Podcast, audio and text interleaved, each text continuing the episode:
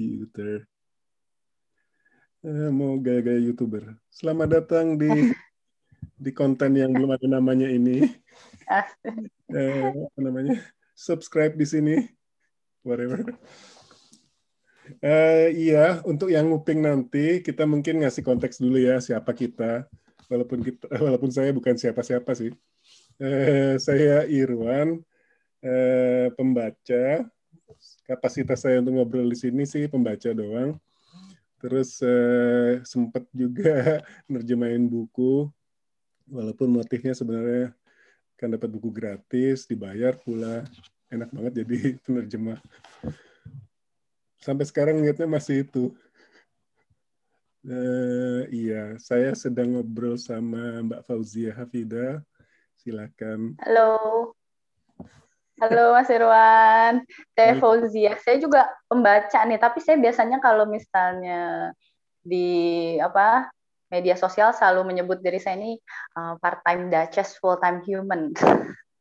Oh, maksudnya? maksudnya saya ini ambisi untuk menjadi orang yang seperti Duchess, tapi pada dasarnya ya saya cuma manusia biasa. Itu oh. aja. Duchess uh, si uh, anu, siapa Catherine. Really? Why? Iya. nggak tahu saya suka aja mas. Lihatnya tuh kayak hmm, role model lah. Maksudnya yang nggak role model banget. Maksudnya saya ingin jadi orang yang seperti itu. Nah, tapi kalau misalnya untuk membaca sendiri, saya ini sebetulnya pencinta buku non fiksi sebetulnya Mas Tuan. Jadi saya ini masih belajar banget membaca buku fiksi, novel seperti itu. Jadi ya pecinta non fiksi. Kita pakai aku aku Betul. aja, pakai saya ya. Boleh, boleh. Gimana? Oke, oke. Eh, buku non fiksi apa yang yang apa ya, yang sangat berkesan sampai sekarang? Dan kenapa? Nah, uh, jadi ceritanya gini, Mas Irwana. Cerita ya jadinya panjang deh kalau cerita.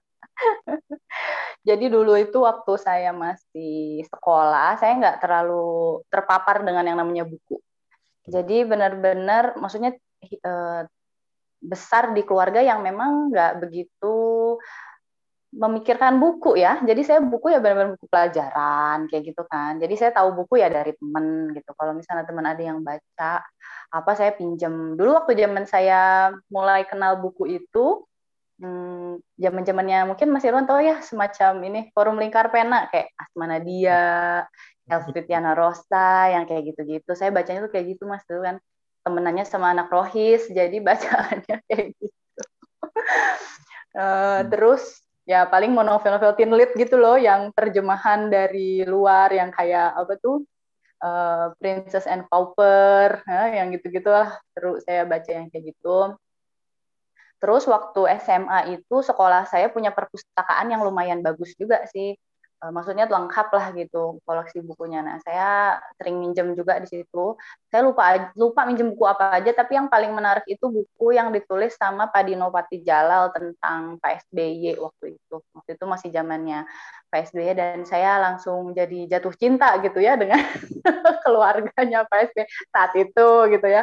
Berkat membaca tulisannya uh, Pak Dino Pati Jalal. Saya merasa bahwa ya buku tuh ternyata ini ya bisa mempengaruhi kita hmm, secara diam-diam gitu. Maksudnya saya merasa tidak dipaksa, hmm. uh -uh. tapi tertarik. Nah udah gitu udah aja setelah kuliah saya nggak pernah baca buku karena waktu itu saya kuliah di jurusan yang uh, menurut saya susah. Jadi uh, benar-benar jurusan saya dulu biologi mas. Okay. Hmm. Tuh, jadi saya ngerasa nggak terlalu menguasai itu. Jadi waktu kuliah benar-benar mencurahkan pikiran untuk uh, apa ya mengejar nggak mengejar sih ya setidaknya setara lah dengan teman-teman. Jadi saya nggak pernah mikirin hal yang lain selain kuliah lah gitu selain hmm. nah tapi waktu itu saya sempat deket juga sih sama seseorang lah ya yang dia memperkenalkan lah kembali ya tentang buku gitu. Dia suka ngajak saya ke toko buku suka minjemin saya buku kayak gitu. Menurut saya dia salah satu orang yang berjasa uh, kalau saya sekarang jadi membaca buku tapi yang paling berkesan baca buku non fiksi itu waktu setelah lulus kuliah itu saya sempat nganggur lama ya mas, nganggur lama banget. Uh, dan kebetulan itu di rumah saya itu dekat masjid Nah, masjid itu punya perpustakaan yang lumayan lengkap.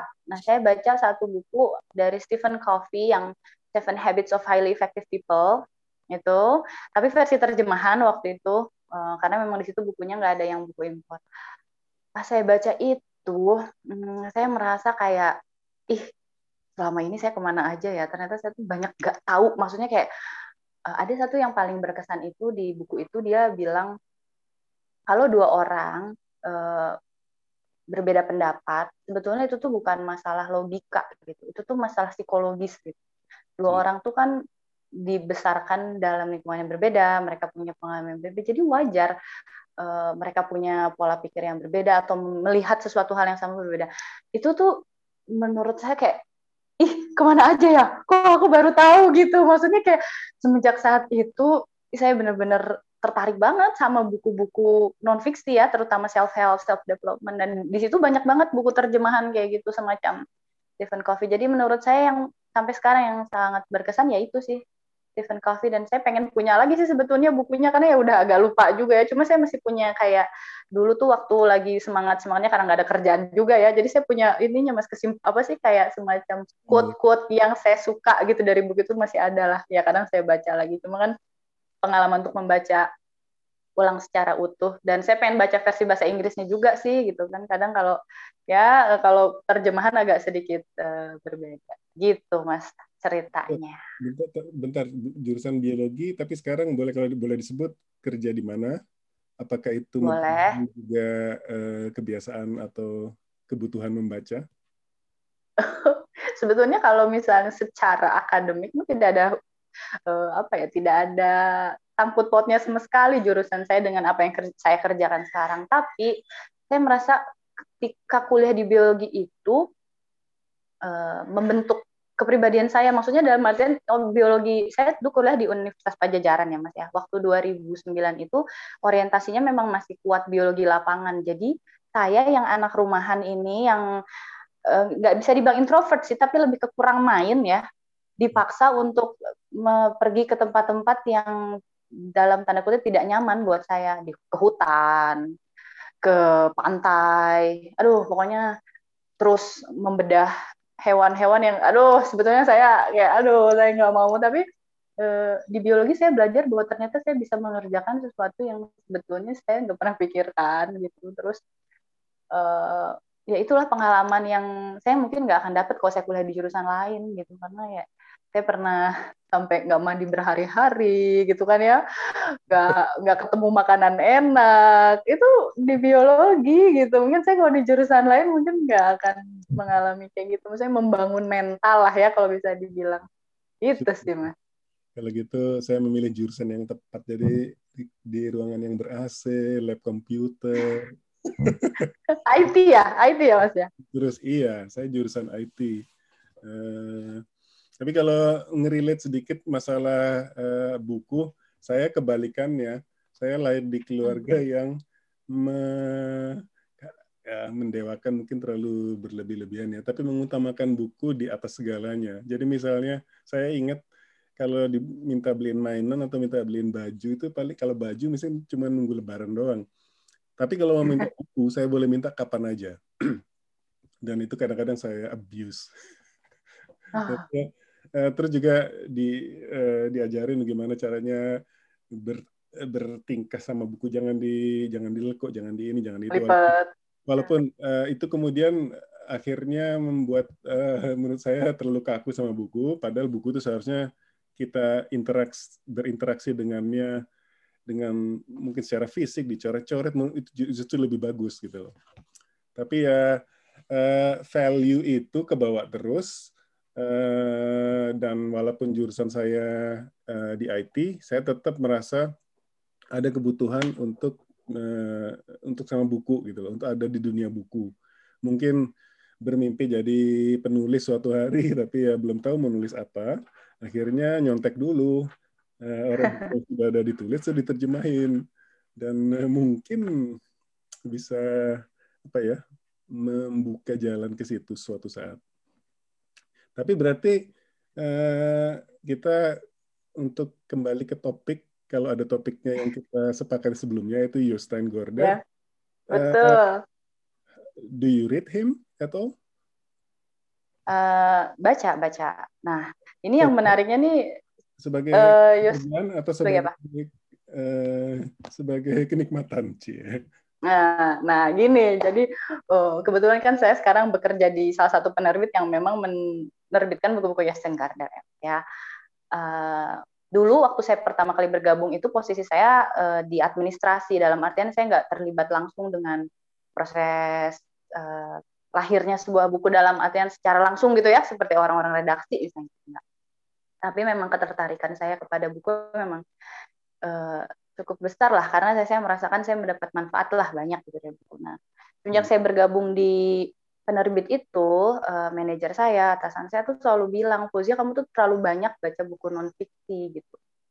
Uh, cobalah kamu perluas hasanah bacaanmu baca buku fiksi fantasi. Ya itu fantasi salah satu termasuk uh, menurut saya tantangan ya karena menurut saya baca fantasi itu melelahkan waktu dulu ya saya mikirnya gitu kayak uh, rumit banget gitu kayaknya membayangkan baca buku fantasi Cuma karena saya memang nggak tahu ya, saya tipe orang yang ketika ada orang yang ngasih saran sama saya dan saya merasa orang itu apa ya kayak keren nih orang ini harus dia ngasih saran saya adalah orang yang akan langsung melakukan saran itu gitu ya.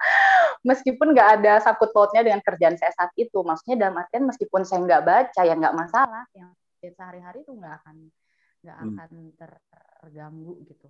Terus fiksi pertama apa yang dibaca? Kenapa masih yang pertama dibaca hmm. adalah uh, yang oh non uh, buku fiksi yang pertama dibaca oh, saya nggak ingat apa ya sebenarnya saya dari dulu kan juga sering baca buku fiksi ya cuma maksudnya nggak dalam artian saya ingin mempelajari gitu cuma ya udah baca aja karena bisa gitu ya buku-buku Terelie buku-buku uh, ya Terelie sih ya Nah, terus kalau Yosen Gardner itu, kenapa saya akhirnya memutuskan untuk baca Yosen Gardner? Karena dulu saya sering ikut rapat Uh, dan kalau rapat kita suka bahas ya performa buku ya, tentunya lah namanya juga bekerja di penerbitan.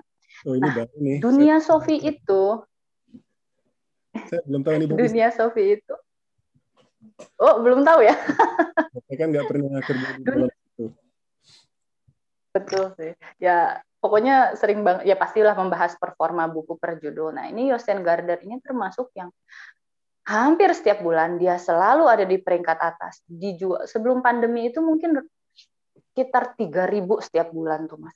3000, 1000 tuh. Oh, saya sampai saya sampai Info. judul Dunia Sofi. Judul. Oh, Dunia Sofi. Ini Dunia Sofi doang nih. Dunia Sofi.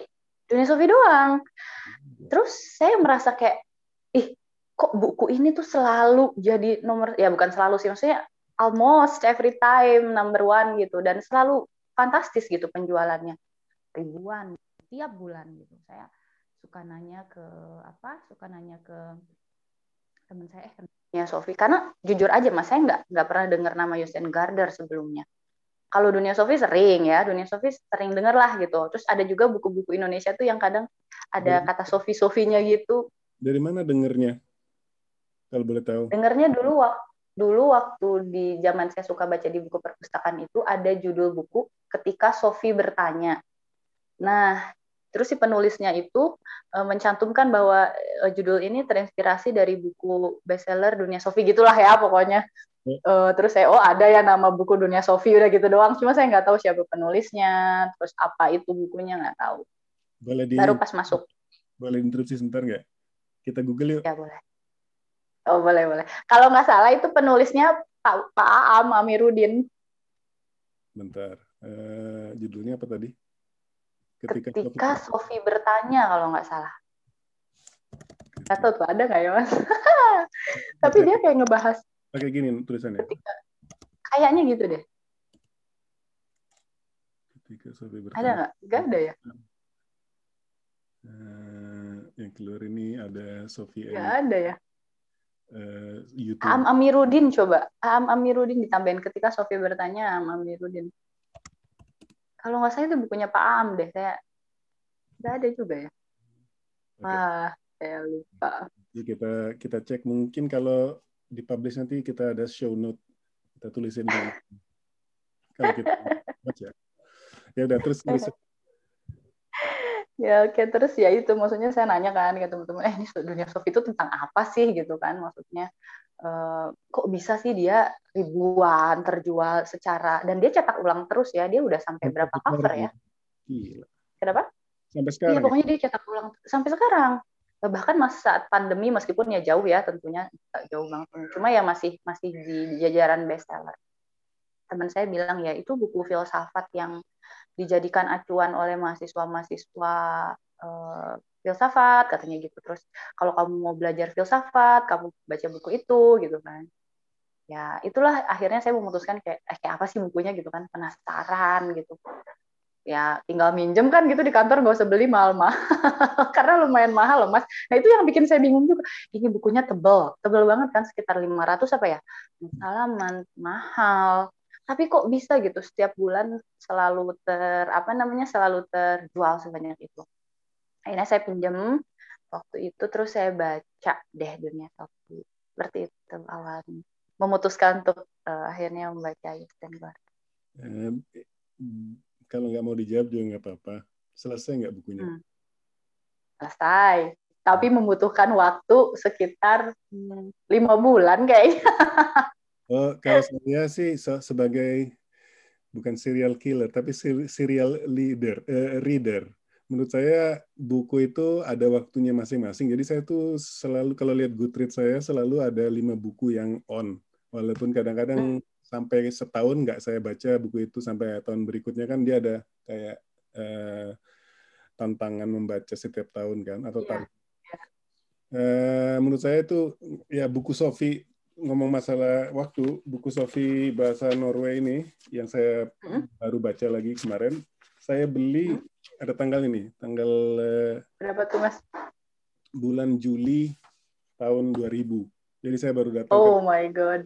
Bulan April, terus ikut kursus bulan Mei, kursusnya tiga bulan yang pertama, beginner Norwegian, terus ya karena masih terngiang-ngiang uh, buku yang saya baca ya versi Mizan itu, Gak apa-apa ya disebut ya? Iya, apa-apa lah mas. It's okay. Uh, terus uh, saya beli aja gitu loh. Dan saya baru baca dua minggu yang lalu waktu kita memutuskan akan ngobrol ini. ini udah sudah menguning nih. itu dulu awalnya beli buku itu biar apa mas? Ya maksudnya, oh kalau saya waktu itu saya senang belajar bahasa asing sih ya. Kalau begitu itu, wah ngapain ya? masih semangat semangatnya walaupun jelas kemampuannya nggak ada gitu ya. Dan saya merasa kalau ini saya baca pas waktu itu itu akan jadi akan berhenti pasti nggak bisa banyak sekali yang harus dicari baik dari segi oh. konten maupun dari segi eh, kata-kata uh, bahasa. Tapi sekarang ketika saya baca lagi mungkin nanti saya ngomongin lagi ya. Fantastik. Masa sih? Gitu. Kemarin Mas Irwan saya baca di Instagram bilangnya itu memang benar-benar buat yang adult gitu ya Mas ya. Yes. Maksudnya apa yang membuat dia kelihatan bahwa itu adalah yang adult dari mananya Mas? Bahasanya kah atau? Jadi kita balik lagi ya. Ini uh, ini pengalaman saya. Mungkin tadi nanti kita jumping up and down uh, aja kalau. Oke. Okay. Uh, yang saya ingat dulu dunia Sophie, saya ingat kok cover yang kayaknya tuh edisi pertamanya Mizan deh yang bukan yang bukan bergaya seperti ini. Jadi edisi yang, pertama tuh wayang, Mas. Iya, yang gambarnya wayang itu. Jadi waktu itu tahun 97 saya masih kelas uh, masih semester 2 semester 4 di ITS uh, eh, informatika. Saya kerja di sebuah uh, kursus bahasa Inggris namanya ILP. ILP. Uh, di situ uh, bos saya orang Inggris. Nah, waktu itu saya part time ngajar di situ, jadi kalau kuliah pagi uh, ngajarnya selalu sore, selalu sesudah jam 5. Nah, biasalah kalau dulu kan belum ada Instagram, jadi kita bagaimana caranya narsis ya instead of posting somewhere di meja guru itu, saya gaya-gayaan deh. Oh, buku ini kelihatannya keren ya. Taruh aja di atas meja biar orang tahu saya baca. Uh, jangan di mute biar bisa reaksi. ini berisik ini ada ayam tuh kan berisik. Apa apa itu soundtrack. ayam opor ayam lebaran ntar ya. Nah, uh, udah udah di ini. Aduh kasihan nasibmu. Terus si bos ya. saya ini namanya Peter datang lewatlah di meja saya terus dia lihat itu buku. Langsung dia ngomong ke saya sampai saat ini saya nggak lupa tuh dia ngomong. Hmm? Is this relevant for Indonesian? Dia bilang. Ah.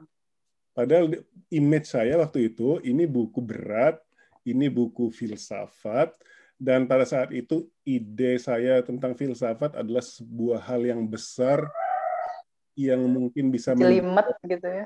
Bukan cuma itu juga, tapi tapi sesuatu yang saya kalau melihat sesuatu yang berat itu malah tertantang gitu loh. Dan mungkin kalau saya menguasai filsafat, saya bisa mengerti makna kehidupan yang begitu begitulah, yang gitulah. Nah, jadi kesannya itu. Dan pertanyaan si bos saya tadi, saya juga nggak ngerti kenapa dia ngomong kayak gitu sampai sampai sekarang mungkin. Karena uh, it's all about Western philosophy. Jadi nggak ada relevansinya sama orang Indonesia sebenarnya. Unless uh, kamu itu belajar atau kuliah filsafat atau berusaha menjadi akademisi filsafat atau bahkan menjadi filsuf filsuf yang jadi si Josan itu kan membagi dua, orang yang filsafat profe, uh, filosof profesional, akademis, atau fil, filsuf yang berusaha menjawab pertanyaan yang uh, filsafati gitu loh.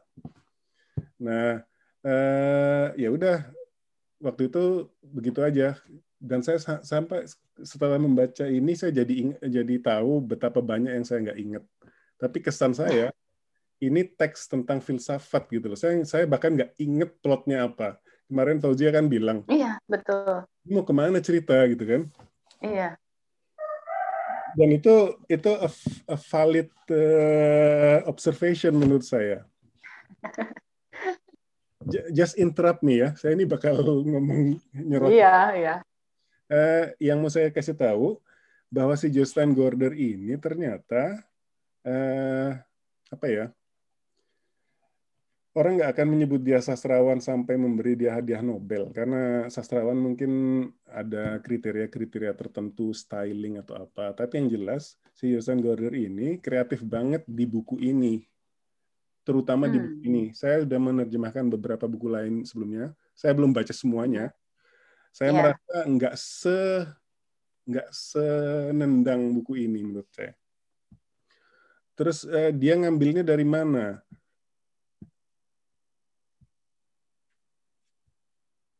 Tapi memang Yosten tuh guru filsafat kan ya Mas ya? Setahu saya dia dosen filsafat dan kebetulan Oh dosen. Dosen mata kuliah ini. Jadi mata kuliah yang namanya Exfil. Kelihatan ya di screen. Ya. Itu Examen Philosophikum. Ini sebuah tradisi ini ini judulnya. Examen Philosophikum in English. Saya ngambil di awal-awal tahun 2000-an karena bahasa Norwegia saya belum mencukupi. Untungnya ada versi oh ya saya keterima kuliah di Universitas Oslo terus ini oh. MKDU MKDU jadi kalau nggak lulus ini kita nggak bisa dapat gelar oh jadi wajib ya Ek, apa tentang filosofi filsafat ini malah wajib ya mas mata kuliah wajib mereka MKDU nggak tahu sekarang apa namanya kayak kita dulu kan ada MKDU di Iya mata kuliah mata kuliah dasar ya. emang harus diambil sama semua orang gitu iya dan itu terdiri dari dua komponen. Yang pertama history of philosophy, sejarah filsafat dan sains. Ini lebih ke hmm. lebih ke itulah teori paradigma yang berubah. Jadi bagaimana bagaimana proses uh, sains itu berkembang. Uh, Kuhn, uh, Thomas Kuhn, yang gitu-gitu deh. Mungkin di biologi juga ada. Tapi yang ada di buku ini itu beneran silabus dari bagian tentang sejarah filsafat Barat. Langsung hmm. saya jadi ingat, oh iya makanya si Peter itu bilang apa apa relevansi? Bingung ya dia. Ya, gitu loh. Karena dan itu mulainya persis nih dari Plato, Aristoteles, yeah, yeah, yeah. Descartes, Hume, Kant, sampai Sartre, Beauvoir. Jadi yang dilakukan sama si Yosan ini membuat silabus itu supaya menarik buat anak-anak. buat hmm. anak umur belasan tahun. Jadi si Sofia itu kan umur 14 tahun di sini mau ulang ya, tahun. remaja. Oh ya, uh, spoiler alert kalau kamu orang yang terganggu sama spoiler, matiin aja dulu, baca dulu baru balik lagi ya. Setuju. Tapi ini juga sih Mas, maksudnya tadi Mas Irwan bilang menarik untuk anak-anak ya. Nah, itu juga yang sering dicekokin nih sama teman-teman yang saya tanya gitu kan ini apa sih di dunia soft ini kok bisa sampai se, se booming ini selaku ini gitu kan ya karena dia tuh bisa mengemas filsafat menjadi suatu hal yang ringan gitu kan ya si itunya tuh si premisnya gitu ya yang aku aku dengar gitu dari orang-orang. Tapi itu bukan kesan saya waktu baca buku itu dulu. Pertama kali. Mm -mm. saya sampai beneran menurut saya berat. Entah apanya yang berat saya I wish I had the the edition now. Mungkin kalau kita nanti kita ngobrol sama penerjemahnya langsung atau orang di Mizan yang, yang sudah ngelotok buku itu, karena menurut menurut saya saya ada banyak hal-hal yang saya nggak dapat waktu itu karena saya fokusnya ke ke kontennya ini, ke silabus filosofinya ini. Dan ternyata itu yang saya dapatkan kalau bahasa Indonesia itu ya bahasa percakapan sama bahasa tulis itu ada jaraknya menurut saya. Jadi kalau misalnya kita kayak tadi ngomong kita ngomong saya saya sama ngomong aku itu langsung beda kan pesannya. Beda sih, iya sih. Nggak ada itu di Nore itu bahasa yang baku adalah bahasa yang dipakai bahasa sehari-hari, bukan oh, bukan gitu. bahasa sehari-hari itu jadi kaku, tapi enggak. Jadi misalnya kita ngomong uh, tentang uh, filsafat sama anak umur 14 tahun, itu secara bahasa yang tertulis itu nggak jauh beda. Tapi mungkin kalau di di Indonesiain harus mungkin pilihan katanya atau cara menyampaikannya jangan terlalu teknis. Ya, oh ya ya ya ya ya ya. Jadi eh, yang saya makanya saya baca buku ini cepat banget. Saya ingat waktu baca buku Indonesia nggak secepat ini karena saya langsung harus okay, okay, okay, okay. harus mengerti tiap bab misalnya sampai di bab Aristoteles saya merasa langsung tiba-tiba ada di dalam textbook ke filsafat tentang Aristoteles dan saya jadi bergulat untuk memahami teks bagian itu.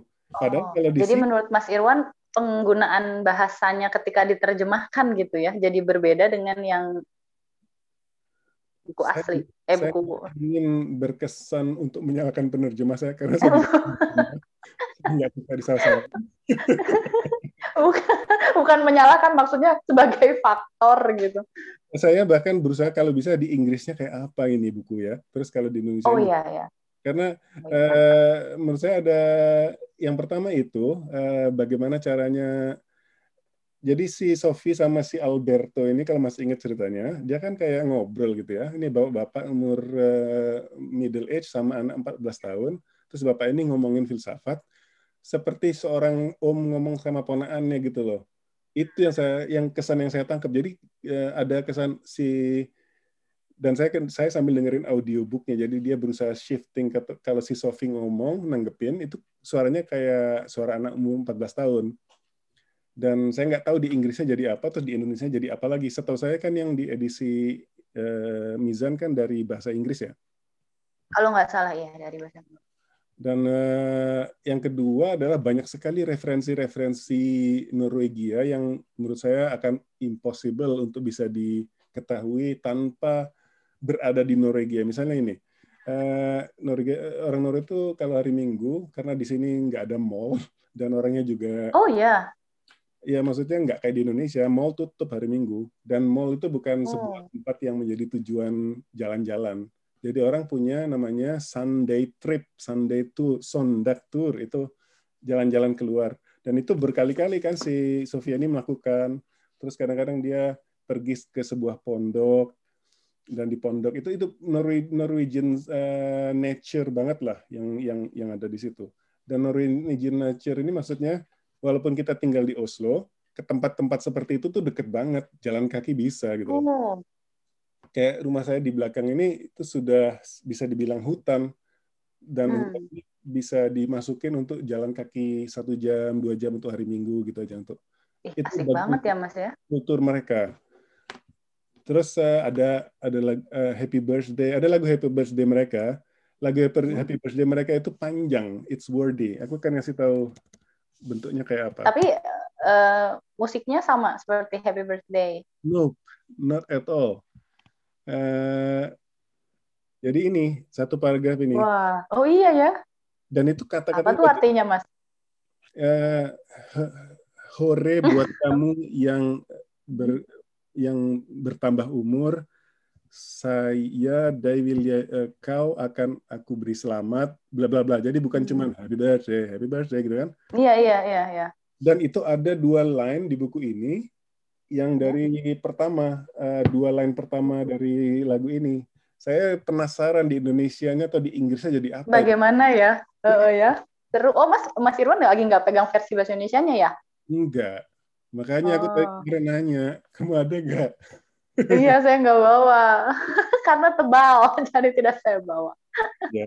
Jadi ya balik Nanti lagi. saya bawa deh, Mas. Nanti saya bawa. Nanti coba lihat halaman berapa, nanti saya Menurut aku kita perlu bikin satu sesi lagi kalau bisa masih kontak sama teman ya penerjemahnya aduh saya kurang tahu kayaknya lah, ya. yang punya yang mengenal buku ini Edit, sangat... kalau yang mengenal buku ini ada nanti bisa saya tanyain Iya. Karena uh, ini ini juga sih saya kasih bocoran juga di, di Mizan pun yang baca dunia soft itu paling berapa orang sih mas. Mereka bilang kayak ini siapa ayo di sini yang berhasil menamatkan gitu. Gak terus aku tuh uh, termasuk yang pas baca dunia soft itu sebenarnya gini. Aku inget banget di Goodreads aku ngasih hmm, bintang kayaknya cuma dua apa tiga gitu saking keselnya setelah selesai baca dunia Sofi itu. Karena setelah saya pikir-pikir lagi sih kayaknya ekspektasi saya tuh udah sangat ini gitu sangat berlebihan sepertinya waktu itu sama buku itu. Karena saya menganggap oh ini gila buku yang terjual ribuan setiap bulan gitu kan. Sudah bertahan dari tahun 90-an ekspektasi saya tuh kayaknya besar banget. Dan saya termasuk orang yang sama sekali nggak pernah berhubungan dengan yang namanya filsafat gitu mas sebelumnya. Dalam artian bacaan saya atau percakapan saya atau saya sama sekali nggak pernah. Jadi eh, harapan saya terhadap buku ini tuh kayaknya besar banget gitu. Saya mengharapkan bahwa dengan baca buku ini saya akan langsung tercerahkan gitu.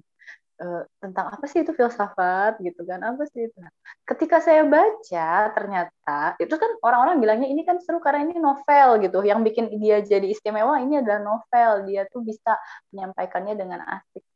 Tapi saya ngerasa kayak bukan baca novel malah jadi kayak setiap uh, si siapa namanya Sofinya baca surat kan? Hmm. si Albertonya cerita tentang ini gini.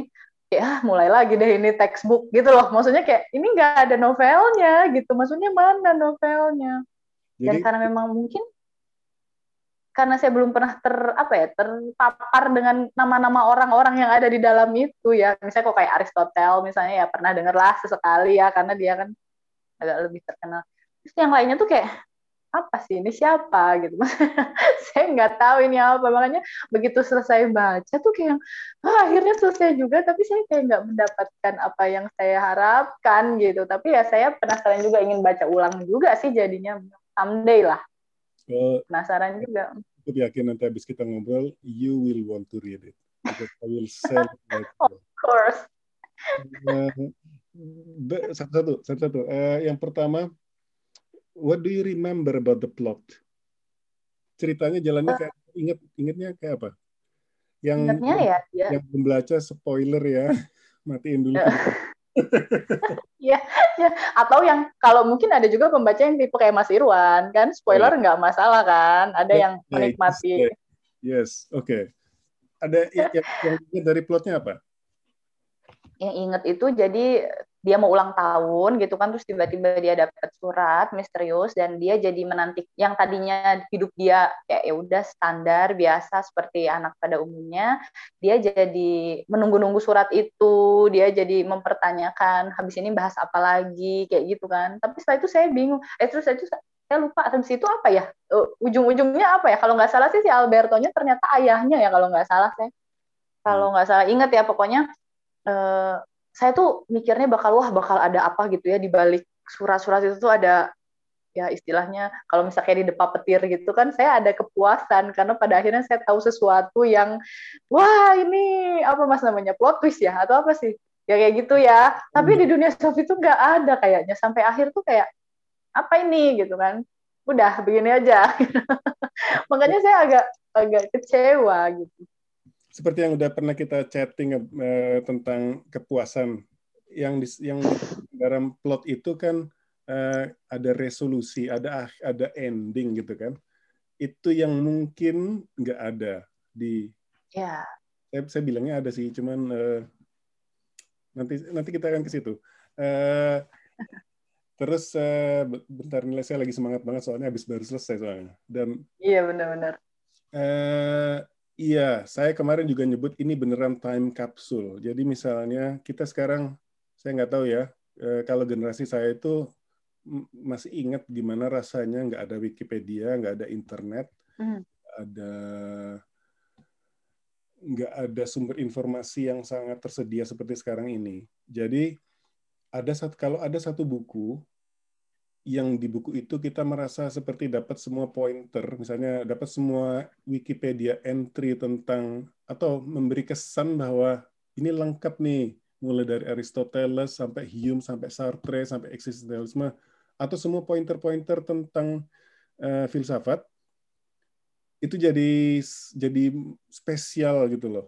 Kalau sekarang hmm. kita misalnya ngobrol oh, filsafat uh, eksistensialis, Google aja. Googling. Hmm dan uh, ada dulu sumber informasi kayak gitu namanya buku teks kuliah. Dan itu kan jelas menarik kan. Nah, ini jadi di tahun 90-an ketika buku itu ditulis, ada buku yang ngakunya novel yang bagus, yang yang bukan buku teks, tapi semua informasi itu ada. Jadi daya tarik itu di situ. Dan Uh, kalau kita bicarain kepenulisannya si Yostein, menurut saya itu uh, apa ya? Itu itu pencapaian dia. Jadi dia berhasil mengemas ini di zaman itu dengan cara yang menarik untuk zaman itu menurut saya. Saya nggak tahu kalau saya ketemu buku ini sekarang apakah efeknya sama. Tapi itu kan cuma saya ya, karena saya merasa saya tertarik sama filsafat. Dan hmm. setelah ngambil kuliah itu saya jadi lebih tahu siapa orang-orang itu. Dan ketika mengambil kuliah itu, kita tidak diekspek kita tidak diharapkan untuk mengetahui semua apa yang diajarkan oleh orang-orang itu, tapi kita bisa milih, oh ini kayaknya menarik nih kalau si uh, Albert Camus ngomongin eksistensialisme bahwa hidup ini absurd. Dia ngomongnya maksudnya apa sih? Jadi itu kayak pointer. Uh, the point of this uh, uh, mata kuliah itu adalah untuk memberikan kronologi. Jadi misalnya kalau kita ngomongin software di saya, ini uh, web internet 1.0, 2.0 dan sebagainya karena dia berkembangnya kan secara hmm. kumulatif. Jadi hmm. dan ini awalnya bagus banget. Eh, semua filosofi itu berawal dari siapa kamu, dari mana kamu berasal, dari mana dunia ini yeah, berasal, yeah. dan dari mana dunia ini akan eh, ke mana dunia ini akan pergi, akan berakhir. Itu pertanyaan yang mendasar. Tapi kan kita nggak perlu ngomong itu lagi sekarang. Ketika kita sudah punya sosial media 3.0 eh, atau apa, kita nggak akan membahas lagi internet di tahun 95 karena dia sudah menjadi infrastruktur gitu loh. Jadi kalau kita kita nggak perlu kalau kita nggak nggak beneran menekuninya secara disiplin, kita nggak perlu tahu Aristoteles menurut saya sih. Eh, maaf ya kalau hmm. singgung. Kita nggak perlu tahu Aristoteles, tapi kita bisa bisa milih Aristoteles itu pernah ada dan proyek dia ini. Jadi salah satu ide penting lagi dari buku ini adalah setiap filosof yang ternama itu dia punya project. Jadi project itu misalnya hmm. pertanyaan apa yang berusaha dia jawab dan dia bisa salah gitu loh. Dan ini sama seperti oh si Aristoteles ini postingnya ini nih kita kita bisa nge-like bisa yeah. Iya. Jadi kita bisa follow atau enggak gitu. Betul. Dan buku ini adalah kalau kita bisa lihat sekarang ini kayak tweet uh, apa ya kayak wall katalog gitu ya Mas ya. Katalog ini gitu ya. Gitu. Jadi dia posting dulu si Aristoteles habis itu dia postingin lagi postingin lagi dan itu terakumulasi dengan baik. Dan itu dikemas dengan cara yang Eh, sebenarnya harusnya ringan itu. Jadi kalau jadi saya mikir-mikir kalau saya harus nerjemahin ini sekarang, gimana caranya supaya ketika masuk ke bab Aristoteles ngomong ini, mau nggak mau kita harus teknis tuh, karena bahasanya teknis. Tapi gimana di Indonesia supaya kesannya nggak nggak buku air gitu ya, Mas ya? Iya, saya sendiri nggak tahu sih gimana caranya nanti, karena uh, mirip sama si Depa Petir. Depa Petir kan ada yang kayak gitu tuh. Tapi dia cuma fokus sama bahasa Indo-Eropa terus gitu kan. Kembali ke plot. plot. Pernah nonton film Inception nggak? Inception enggak, tapi uh, sering dengar banget. Saya tuh bukan penonton film, Mas. Pernah nonton The Matrix nggak? Enggak, apalagi film-film yang kayak gitu gitu. Saya kalaupun nonton film ya mas, nontonnya tuh pasti kayak romance atau family gitu. Kasih tahu aja, yang yang hmm. di yang dibuat sama si Yosan Goder ini adalah plot seperti di Inception. Jadi ada cerita di dalam cerita di dalam cerita. Yeah. Itu yang menggerakkan cerita ini, uh, yang menjadi struktur cerita ini supaya ada kesan plotnya. Jadi hmm. si Sofi ini di dunia yang paling dalam. Jadi bapaknya si Sofi ini menulis dia ingin cerita soal filsafat sama anaknya yang namanya Hilda. Terus dia mengemaskan, hmm. membuat tokoh yang namanya Sophie dengan si Alberto. Bapaknya ini namanya Albert, gitu kan. Terus uh, Sofia sama si Hilda itu ada tuh referensinya bahwa Sofia Hilda itu sebenarnya satu kata yang sama dari hmm. segi makna. Jadi sebenarnya soalnya suratnya memang sebetulnya ditujukannya bukan buat Sofi ya, buat si Hilda itu kan ya kalau nggak salah. Iya, tapi, tapi alamatnya di tempatnya Sofi gitu. Kan, tapi suratnya dalam bentuk cerita tentang Sofi yang mendapat surat gitu loh. Bapaknya ini ngomong secara tidak langsung. Si, oh, tertarik iya, kan? Iya, iya, iya, tertarik. Iya, iya, iya, iya. Tapi saya nggak sadar loh kayaknya. Jadi ada si saking saya. Oh. Ada simetri di situ. Si bapaknya itu namanya Albert Knack, itu namanya Norway banget. Tapi hmm. karena dia mau ngajarin filsafat sama anaknya, ada figur di dalam cerita namanya Alberto Knox sama si Sophie. Jadi oh. dia adalah uh, uh, refleksi bapaknya si Alberto itu. Hilda ini direfleksikan sebagai Sophie.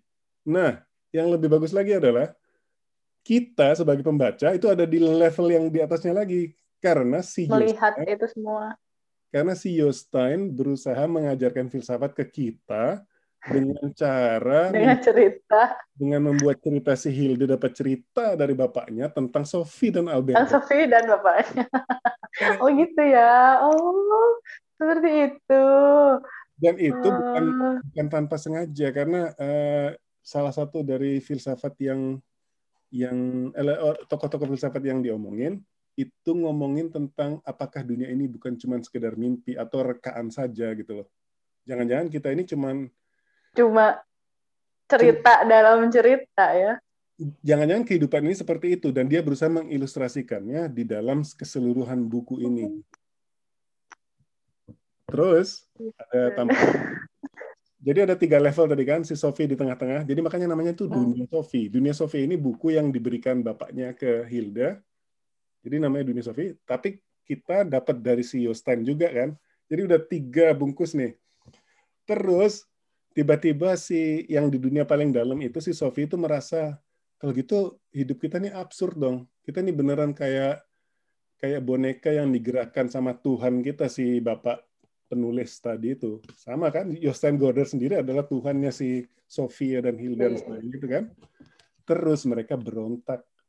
Jadi ketika nyeritain bagian Nietzsche atau apa itu Nietzsche kan terkenal dengan ungkapannya God yeah. dead jadi tiba-tiba kita beralih dari kita memberontak atas kekangan agama. Itu plotnya. Si Sofia ini gimana caranya kita memberontak sama si bapaknya Hilda. Bingung nggak? Gitu ya, wah. oh gitu ya. Saya sama sekali nggak menyadari itu, Mas aku juga nggak menyadari ini waktu baca dulu karena menurut aku sudah tenggelam sama detail-detail filsafatnya. Aku baru tahu setelah baca begitu. Ya. Aku nyengir waktu baca gila, gak ketahuan dulu ya. Mungkin juga oh. karena karena ketika baca sekarang saya nggak perlu lagi menda, tenggelam ke detail filsafatnya karena saya udah tahu uh, secara kilas Aristoteles ngomong ini jadi nggak perlu nggak perlu dalam-dalam sedetail-detailnya ditangkap dan detailnya pun sebenarnya nggak terlalu dalam kan seperti entry-nya Wikipedia aja sebenarnya Masa sih, Mas? Jadi itu dia, makanya saya pengen ngobrol sama yang yang ngelotok di di sana. Pengen lihat apa bedanya gitu loh. Kalau bisa ada versi Inggrisnya juga bagus lah, karena menurut saya orang-orang yang membaca versi Inggris yang saya temui juga kesannya sama seperti itu. Oh buku ini berat. Dan saya heran banget ketika di party-party ketemu orang Norway. Oh itu buku anak-anak itu. buku anak. Eh Mas tapi ataukah mungkin ada ini juga nggak ya?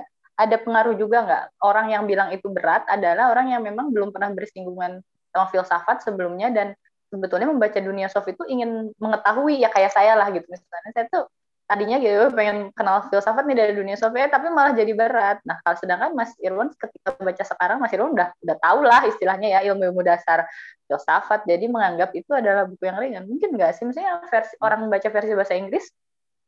Mungkin banget.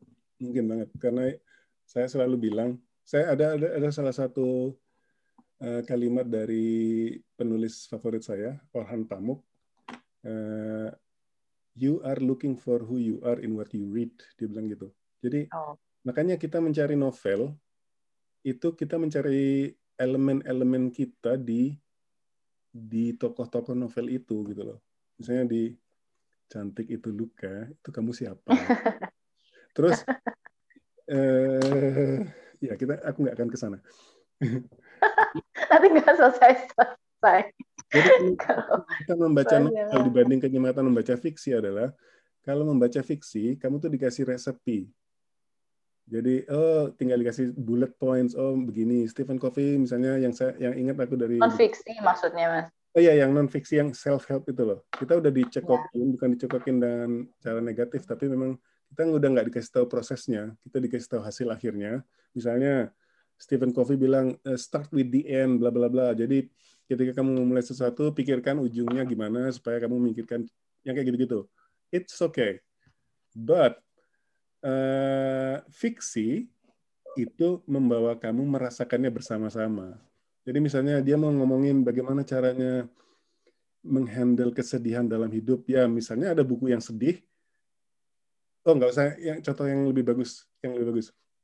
Uh, Crime and Punishment karya Dostoyevsky. Pernah dengar nggak? Jadi buku ini, spoiler alert, menceritakan seseorang yang mendapatkan atau merasa bersalah setelah membunuh orang. Itu kan situasi yang kita sebenarnya pengen tahu, tapi kita nggak mungkin melakukannya. Melakukannya. Betul. Itulah guna fiksi. Jadi dan ini juga goblok banget kalau misalnya ada self help yang bilang how to kill, how to feel when you kill. Yeah, yeah, of course. Itu ada ide. Tapi sastrawan atau penulis fiksi punya kebebasan untuk melakukan itu.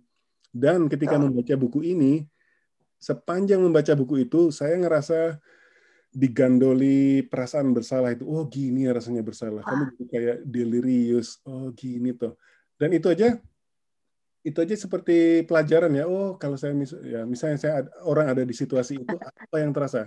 Terus ada lagi uh, contoh ber berikutnya. Uh, Sult Hunger karya Knut Hamsun. Itu orang Norway sastrawan.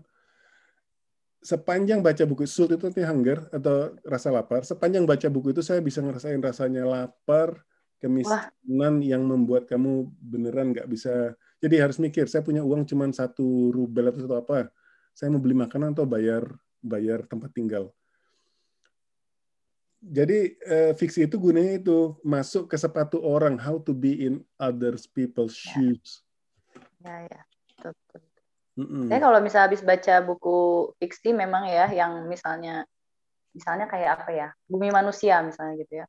Hmm. Setelah baca ya memang kadang sulit untuk melepas, untuk keluar dari misalnya saya paling favorit saya misalnya yang Antosoro ya di uh, novel itu karakter favorit saya ya susah gitu tiba-tiba saya kayak ngerasa saya adalah wanita mandiri yang wah gitulah memang memang ya gitu sih menariknya cuma ya gitu ekspektasi jadi mungkin seperti Mas Irwan bilang ya saya masih yang sangat plot oriented terus Tapi ingin itu, mendapatkan sesuatu gitu dari itu berkembang kok. Itu nggak bisa. Memang harusnya ya menurut saya sih pengalaman saya pribadi semua berawal dari plot. Jadi saya dulu waktu kecil itu Hmm. dibikin buku sama eh, orang tua saya itu eh, lima sekawan, trio detektif itu kan semua plot based dan pakemnya udah jelas. Jadi selalu dimulai dengan liburan, habis itu makan-makan, piknik. Pernah baca lima sekawan kan? Enggak pernah Mas, tapi sering dengar banget itu. Jadi pakemnya kayak gitu, eh, sama kayak cerita detektif, selalu ada yang mati duluan di depan, habis itu Ya, ya, ya. ya. Jadi eh, udah jelas patternnya. Nah itu memang di awalnya seperti itu, tapi nanti lama-lama kamu kan pengen menambah tantangan juga. Tiba-tiba ada yang kayak gini, cerita di dalam cerita di dalam cerita, terus mereka dalam cerita itu saling berinteraksi. It's another new thing gitu loh. Gimmick. Nah, aku mau ngomongin kata gimmick dari tadi. Yusen Gimmick, itu kekuatannya di gimmicknya dia. Tapi Hmm. gimmicknya di buku ini tuh yang paling prima. Mungkin dia masih muda juga ya. Hmm. Di gimmicknya, ah, udah baca buku ini belum? Udah dong. Nah, Itu, oh, kayaknya saya malah baca Dunia Ana duluan apa jangan-jangan. Soalnya saya mikir kan apa saya langsung baca Dunia Sofi kan terlalu tebal gitu ya Mas ya. Jadi saya baca dulu yang tipis. Ini kan kayaknya paling tipis ya. Ini paling tipis. ya benar. Ini paling tipis. Waktu saya baca buku Dunia Sofi ini lagi, eh, ini bukan Ya. karena saya yang nerjemahin ya. Saya merasa itu bukunya seharusnya sama. Karena ini tentang anak kecil yang umurnya sama. Terus Hah? di sini kan eh, dia ngomongin tentang eh, Pemanasan global. sumber hayati yang kayak gitu. Harusnya sama gitu loh. Kalau kalau Hmm. baca buku ini kesannya berat nggak? Enggak. Itu dia. Bagaimana caranya membuat ini kesannya kayak gini. Karena bedanya Hmm. ini sama ini, eh, kontennya doang. Jadi ini kursus filsafat, ini cuman kursus eh, ilmu lingkungan. Dan gimmicknya bagusan di sini. Gimmick yang ini kan agak Hmm. mengada-ada menurut Ada saya. kelihatan kelihatan apa ya eh, maksa gitu mungkin ya Mas ya. Betul. Jadi gimmicknya itu tiba-tiba dia mimpi, habis itu tiba-tiba begini. Ini gimmicknya ada cerita di dalam cerita yang sebenarnya relevan karena ada ada proyek filsafat di situ juga gitu. Atau terjemahin ulang Mas Irwan mungkin. Nanti coba saya tanyain. Kita bikin yang versi ini, versi lebih ringan. Disclaimer itu bukan tujuan saya ngomongin ini ya. Iya, saya tahu cuma saya terpikir gitu loh. Jangan setiap eh, karya itu ada ada ada tempatnya sendiri gitu. loh. Iya, betul. Terus kalau saya ngikutin podcast kita kan sama-sama suka podcast ya. Mungkin Betul. yang terkenal sekarang untuk self help itu ya ada yang namanya Tim Ferriss pernah dengar nggak? Ah, sangat dong. For our work week kan penulis buku itu. Dia tuh sama kayak kamu banget. Dia nggak suka baca fiksi. Masa sih? Eh, saya bukan nggak suka baca fiksi, Mas. Atau Saya nggak terpapar sama fiksi. Kalau saya kan penyintas fiksi. Nah, tapi tapi memang eh, maksud saya ngomongin itu orang tuh beda-beda. Jadi misalnya ada orang yang sama si Tim Ferriss itu orangnya sangat ya bukan kaku ya, tapi eh, lebih ke to the point aja deh. Saya nggak perlu nggak perlu eh, itu menurut saya itu cuma dua modus untuk mendapatkan hal yang sama. Kalau kalau non fiksi itu lebih ke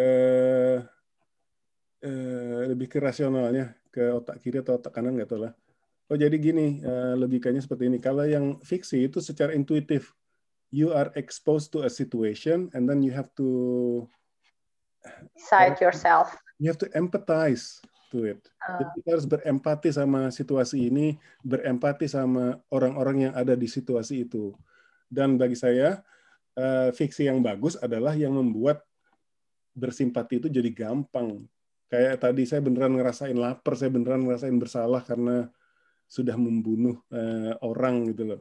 Jadi sepanjang itu dia dia sampai demam, dia sampai ini kerasa yang baca. Itu itu, itu menurut saya fiksi yang bagus tuh kayak gitu. Dan eh, menurut saya kalau yang kita nyebut tadi Josan Gorder gimmicky karena saya nggak merasakan itu di bukunya Josan Gorder. Di Josan Gorder itu saya merasa oh ini dia punya pesan yang sudah jelas, pesannya itu udah jelas, misalnya filsafat. Kalau di The Puppeteer itu pesan eh, di Puppeteer ini gimmicknya menurut saya ini cukup bagus. Walaupun Bagus. Saya suka loh, Mas. Saya paling suka itu kayaknya, Mas. saya bisa nunjukin sumber inspirasinya dia apa. Kita mau ngomongin ini nggak? Apa? Kita lompat ngomongin si Papetir ya. Boleh, boleh, boleh, boleh. Bentar, Salah satu buku favorit saya. saya cariin sesuatu dulu. Ini juga saya bacanya gara-gara waktu itu mau live bareng Mas Irwan. Kayaknya kalau enggak pun saya nggak baca, Mas. Oke, Jadi, eh, jadi di di koran yang namanya Afton Post saya share screen dulu deh. Ini koran apa ya? Kompas atau koran mainstream terbesarnya. oh semacam apa? Kalau di Bandung tuh pikiran rakyat kan. Media Indonesia. bisa jadi media Indonesia. Eh, di Afton Posten ini eh, ada rubrik tetap di belakang. Di Indonesia juga ada kali ya, yang senada gitu ya. Hmm. Sebelum TV, sebelum ulang tahun, sebelum komik, sebelum TTS karena ini weekend. Oh, jangan-jangan minggu nggak ada. Oh, hari minggu nggak ada. Nggak ada. Edisi weekday.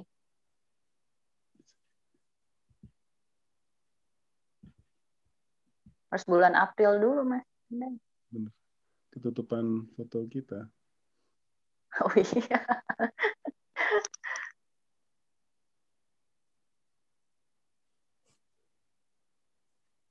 Enak ya kalau Jorogen ada yang nyariin. Ada yang nyariin. Nanti Mas Irwan kalau udah udah udah establish. Kita cita-cita ya, punya ruangan studio gitu ya. Ya, cita-cita banget saya juga sih. Ada kameranya. Sebenarnya kalau kita bisa ngobrol sama penulis, sama penerjemah, sama pembaca yang bisa ngob yang bisa nyerocos kayak saya. Nah, ini dia. Kelihatan sekarang. Eh, Coba yang sebelah mana nih? ini berita kematian. Hmm. Death File itu kematian. ya, isinya apa ya? Necrology, necrology. Jadi isinya sama seperti pembuka tiap-tiap bab di depan petir. Jadi siapa yang mati?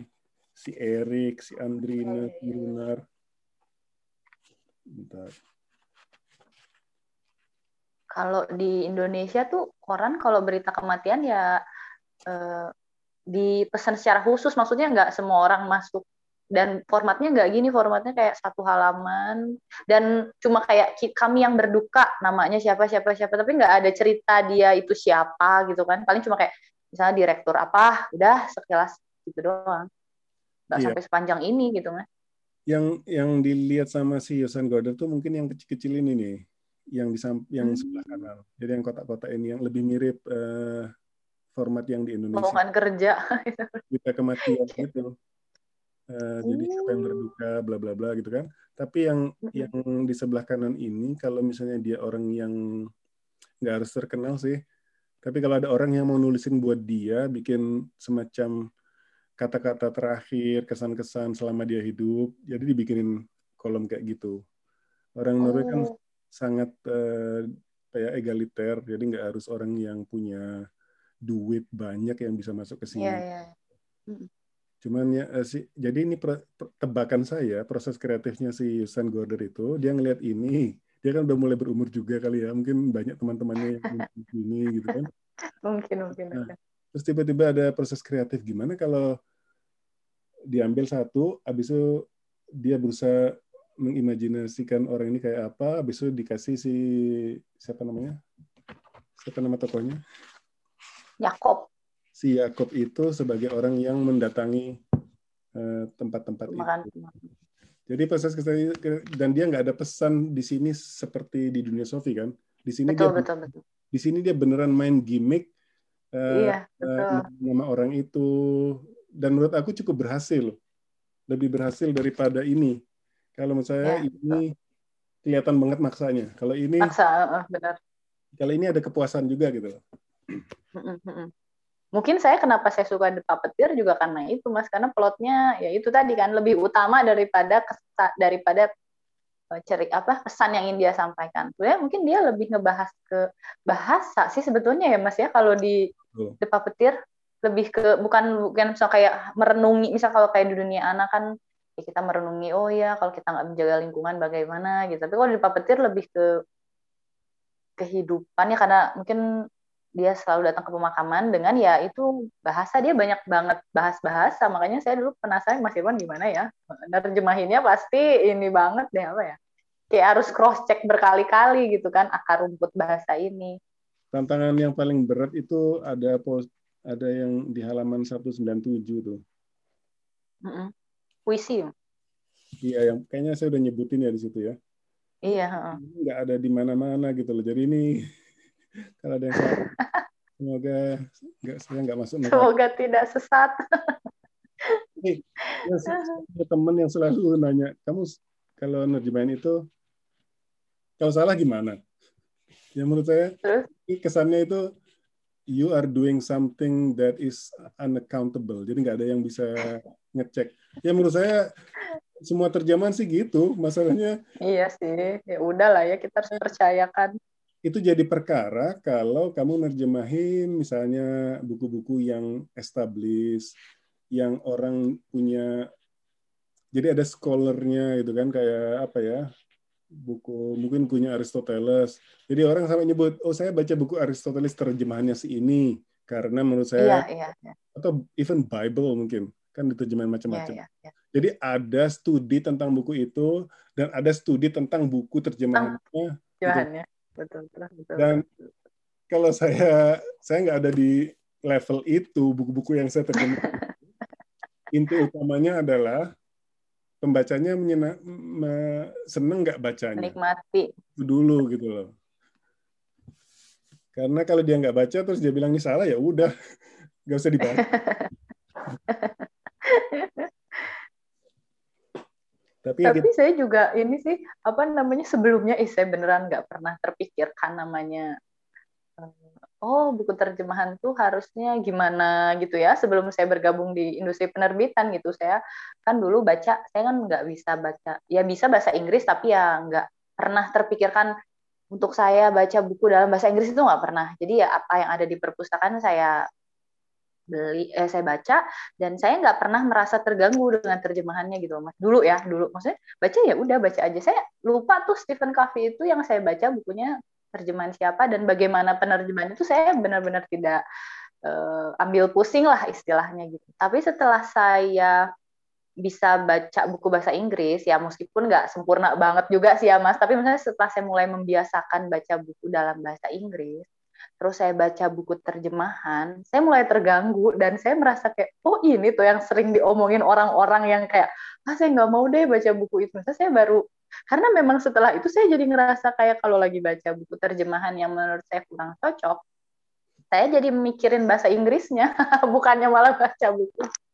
jadi kadang-kadang kayak, oh capek gitu, saya malah jadi kayak, ini tuh pasti kalimatnya ini deh gitu loh, malah bukannya jadi menikmati gitu makanya itu, saya kayak oh ternyata. Itu hal yang saya pelajari pelan-pelan sebagai penerjemah sih. Itu proses uh, kalau kita merefleksi apa yang sudah kita lakukan bahwa at the end of the day penerjemah itu menulis ulang apa yang dia terjemahkan. Itu sebenarnya yang dilakukan.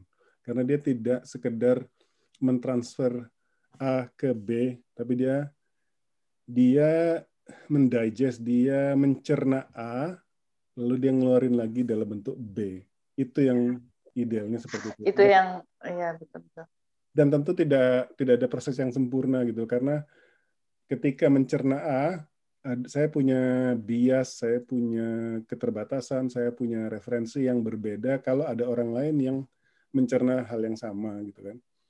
Tapi ya eh, ini kan work of art jadi ya kita work of art itu kan kalau jelek ya udah hilang aja ditelan ditelan zaman. Tapi kalau dibaca orang berarti dia masih hidup, masih survive gitu lah. Saya sih ngeliatnya gitu aja. Dan menurut saya kalau misalnya karena uh, Fauzia ada di dunia buku sekarang, menurut saya kenapa nggak terjun jadi editor atau penerjemah sekalian? That's the fun.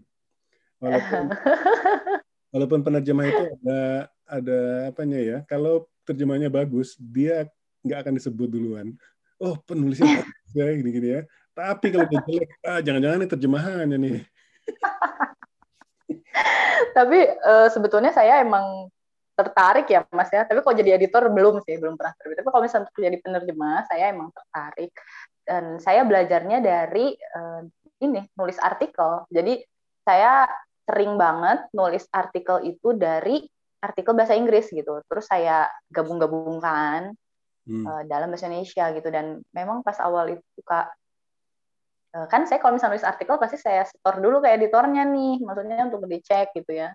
Uh, dan memang kadang saya suka diomong, ya maksudnya itu proses lah ya, kayak misalnya Fozia, kamu tuh seharusnya kalimat itu jangan diterjemahkan secara harfiah gitu kan, misalnya kayak gitu-gitulah.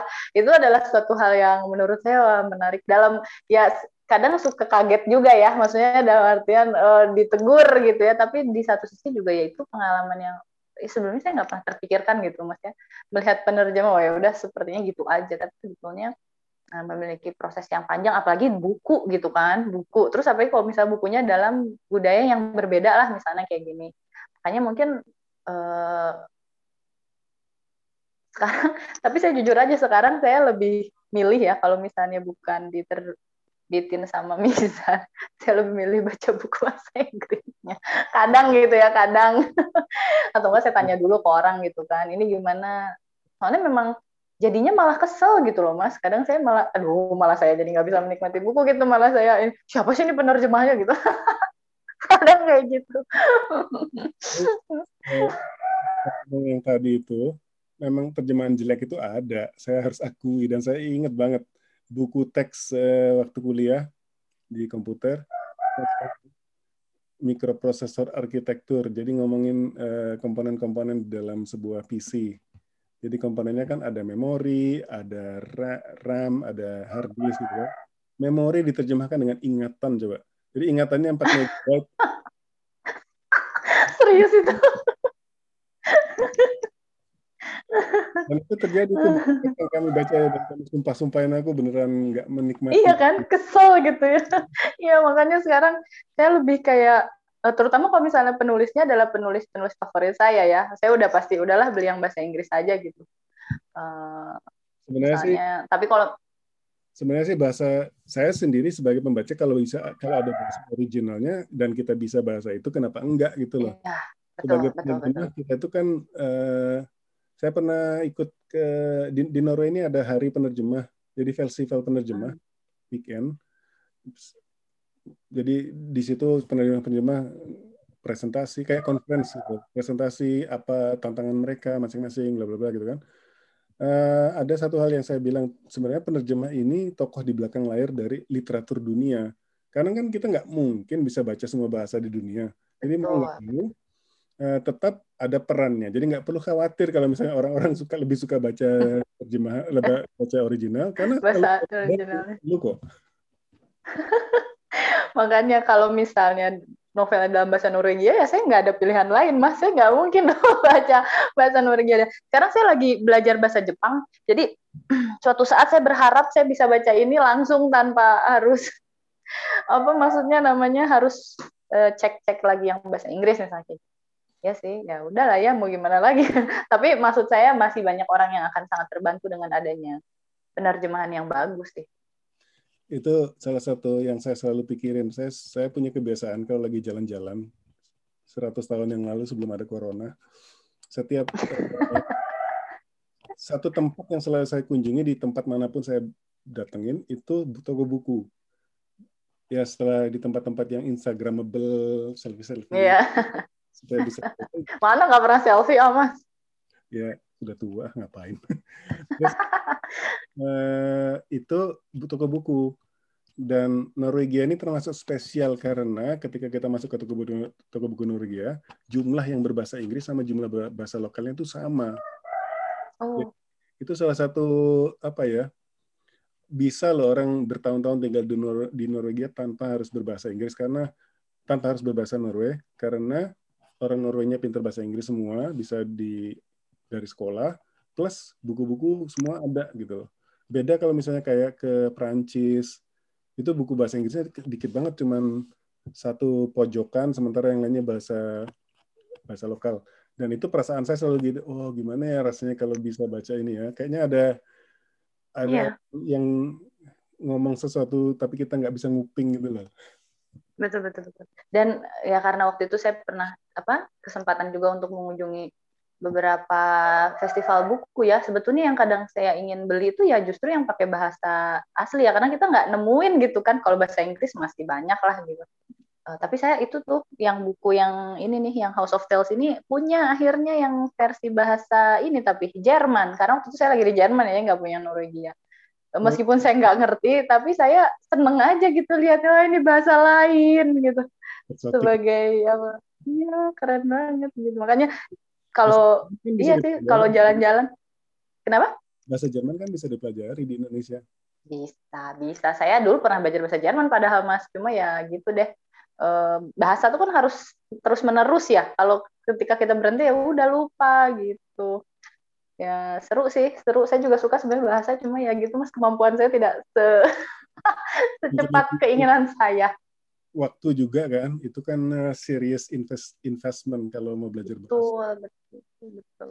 Makanya harus ada motivasi eksternal kayak misalnya mau bikin konten atau saya juga justru merasa Tapi, merasa kemampuan bahasa Norwegia Norwegia saya itu bertambah banyak tuh karena menerjemahin. Menerjemahkan ya, betul. Kalau kita cuma mengandalkan ekspos sehari-hari, apalagi kalau cuma percakapan itu kan terbatas banget kalau mau mengandalkan uh, bacaan, bacaan bahasa Inggrisnya banyak banget kok yang yang yang akan menyita waktu saya yang uh, jadi ya dengan nerjemahin itu mau nggak mau kan harus harus harus ke situ gitu dan jadi banyak reflektif banget oh di Norwegia tuh gini ya kayak misalnya uh, ada frase to go skiing, uh, go poshi.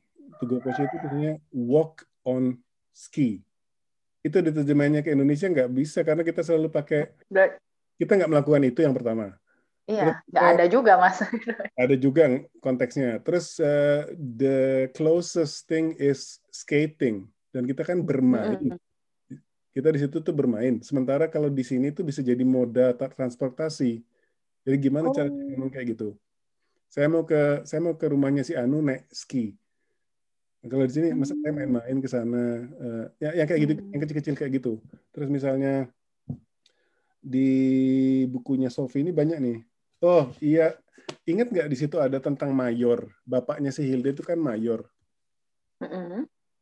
Mayor yang sedang jadi tentara di tentara PBB di Libanon atau kalau nggak salah. Itu ada yeah. salah satu judulnya uh, entah kamar mayor atau ruang mayor atau apa karena judulnya di bahasa Norway itu mayor stua stua itu living room tapi di di rumah-rumah Norway itu room sama the whole building bisa interchangeable. Karena kadang-kadang di cabin-cabin atau di rumah-rumah yang kecil satu gedung rumah satu gedung rumah kecil itu satu ruangan doang gitu loh. Jadi kita bisa nyebut itu ruang tamu atau kamar atau rumah tamu. Karena kita harus pindah gedung untuk ke ruang tamu tadi ke ke gedung rumah yang isinya cuma ruang tamu gitu. Nah, Semacam pavilion gitu mas. Iya, tapi itu kan susah untuk menerjemahinnya karena di, di sini nggak ada ide. Di Indonesia jarang, di Indonesia jarang rumah-rumah kayak gitu ya. Di buku yang sedang saya terjemahin itu uh, tentang Norway di zaman 1200-an atau 1300-an jadi ya rumah-rumahnya kayak gitu. Eh, rumah itu tepatnya adalah sebuah kompleks tanah yang isinya ada hmm. beberapa gedung. Jadi gedung ada satu gedung kecil, jangan ngomongin gedung-gedung besar ya. Iya, iya. Pondok kecil yang isinya untuk tempat makanan, tempat masak. Jadi jadi nyebutnya itu dapur.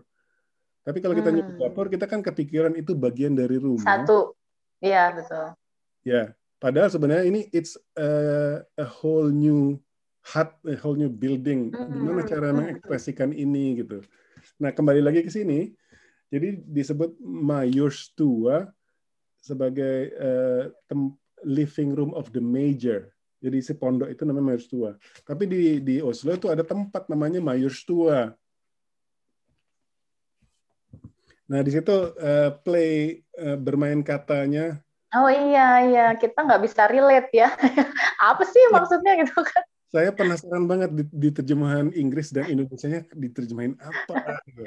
Coba nanti saya cari di kantor ada nggak yang Inggrisnya ya? Biasanya mungkin ada juga. Yang kalau ada yang ngelotok Indonesia dan Inggrisnya kita bandingin tuh kita bedah deh kita bikin. nggak habis-habis kayaknya itu bedah. ya, menurut saya itu obrolan yang seru deh. Kita nggak harus apa namanya, nggak harus selesai, bisa diulang berulang. Iya. Iya, iya. Itu apa House of Tales? Uh, what do you think about the book? Ah, ini uh, House of Tales ini kan waktu terakhir saya tanya Mas Irwan itu menurut Mas Irwan tidak ber ini ya, tidak berkesan ya House of Tales. Aku nggak terlalu suka sih secara pribadi karena itu ya lebih lagi dari dunia Ana sih. Ya nggak? Lebih apa? lebih memaksa, lebih maksa. dari dari dunia anak.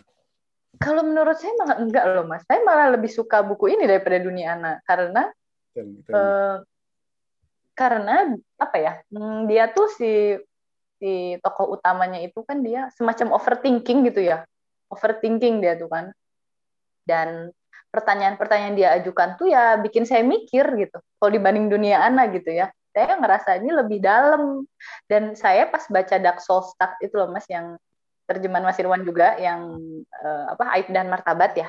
Saya nah itu saya ada juga bukunya nah itu saya malah jadi inget ini inget buku ini gitu. Kok kayak mirip ya gaya penulisannya. Jadi dia tuh kayak berpikir yang dalam gitu dan si plotnya mah gimmick aja gitu. Tapi pertanyaan-pertanyaan yang dilontarkan sama si uh, siapa namanya ini di sini tuh si tokoh utamanya itu malah yang menurut saya uh, malah jadi menarik. Sama kayak di Sotak juga saya ngerasa kayak ini teh apa sih ya? Plotnya teh nggak ada gitu ya. Maksudnya sampai akhirnya saya nggak tahu apa sih yang menyebabkan si orang itu meninggalkan istrinya ya gitu-gitu. Tapi si pertanyaan-pertanyaan atau si omongan-omongan yang dilontarkan si pemeran utamanya itu menurut saya uh, bikin saya mikir juga gitu. Jadi menurut saya kayak kayak mirip gitu kok kayak mirip gitu. Itu bukannya di dua buku ini gitu karena yang di House of Tales itu dia didiagnosa sesuatu kan? Iya, didiagnosa penyakit. Tapi uh, uh, maksud saya itu nggak muncul. Maksud saya itu nggak terlalu kayak jadi pemikiran saya gitu. Tapi lebih ke misalnya kayak dia bilang, kalau misalnya ngelihat cincin gitu ya, cincin ini tuh kan dibuat dari bahan apa? Kamu pernah kepikiran gak sih kenapa orang bisa bikinnya kayak gitu-gitu? Jadi maksudnya kayak hal-hal yang sebenarnya sehari-hari, tapi ya benar sih bisa direnungkan juga gitu saya malah lebih suka ini daripada dunia anak. Kalau dunia anak emang kelihatan kayak uh, maksa gitu. Tapi kalau ini lebih bener-bener plotnya bener-bener ya udah saya nggak nggak apa-apa nggak ada plotnya juga gitu. Tapi saya senang dengan pertanyaan-pertanyaan yang dibahas sama si tokoh utamanya gitu. Sama kayak di buku yang Aib dan Martabat itu gitu. Plotnya apa ya ini ya gitu. Tapi saya senang aja dengan yang dia ceritain gitu. Terbawa gitu terbawa Ya, sekarang kita kembali ke masalah tadi nih. Ini ini ini bukan masalah e, cara mengapresiasi fiksi karena di situ kan hmm. kita kita jadi empati sama orangnya atau sama situasinya atau sama kesusahannya atau sama kegembiraannya kan.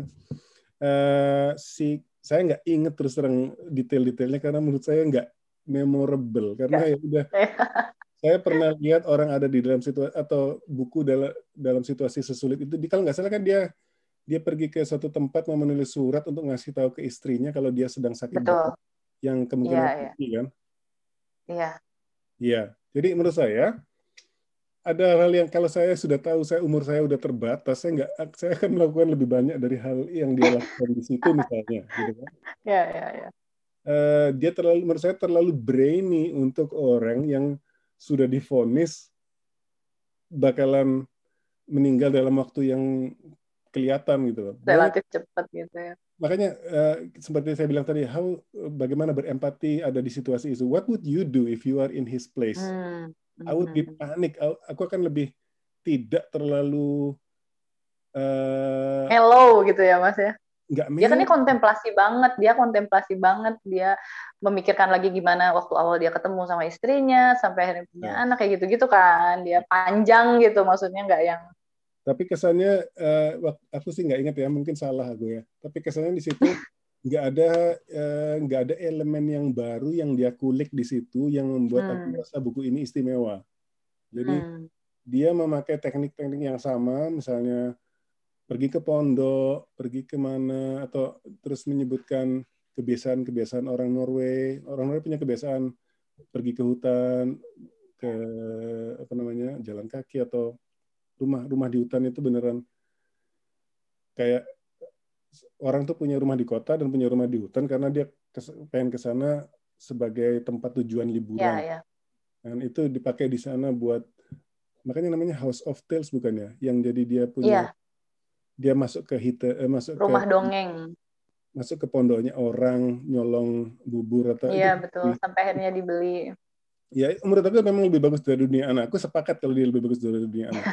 oh gitu. Karena, karena kalau dari dunia anak itu beneran pesannya doang yang yang Iya, pesannya doang. Terus gimmicknya juga kayak misalnya dia ada gadget-gadget yang sebagai orang IT aku nggak terkesan sih sebenarnya.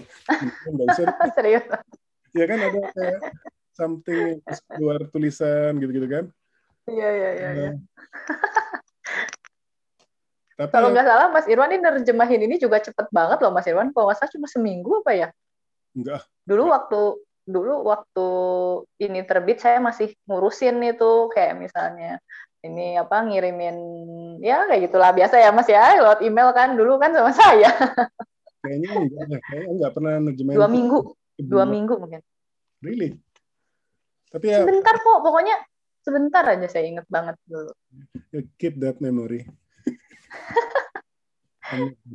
Tapi intinya uh, buku itu memang uh, tantangan utama dari buku itu adalah judulnya.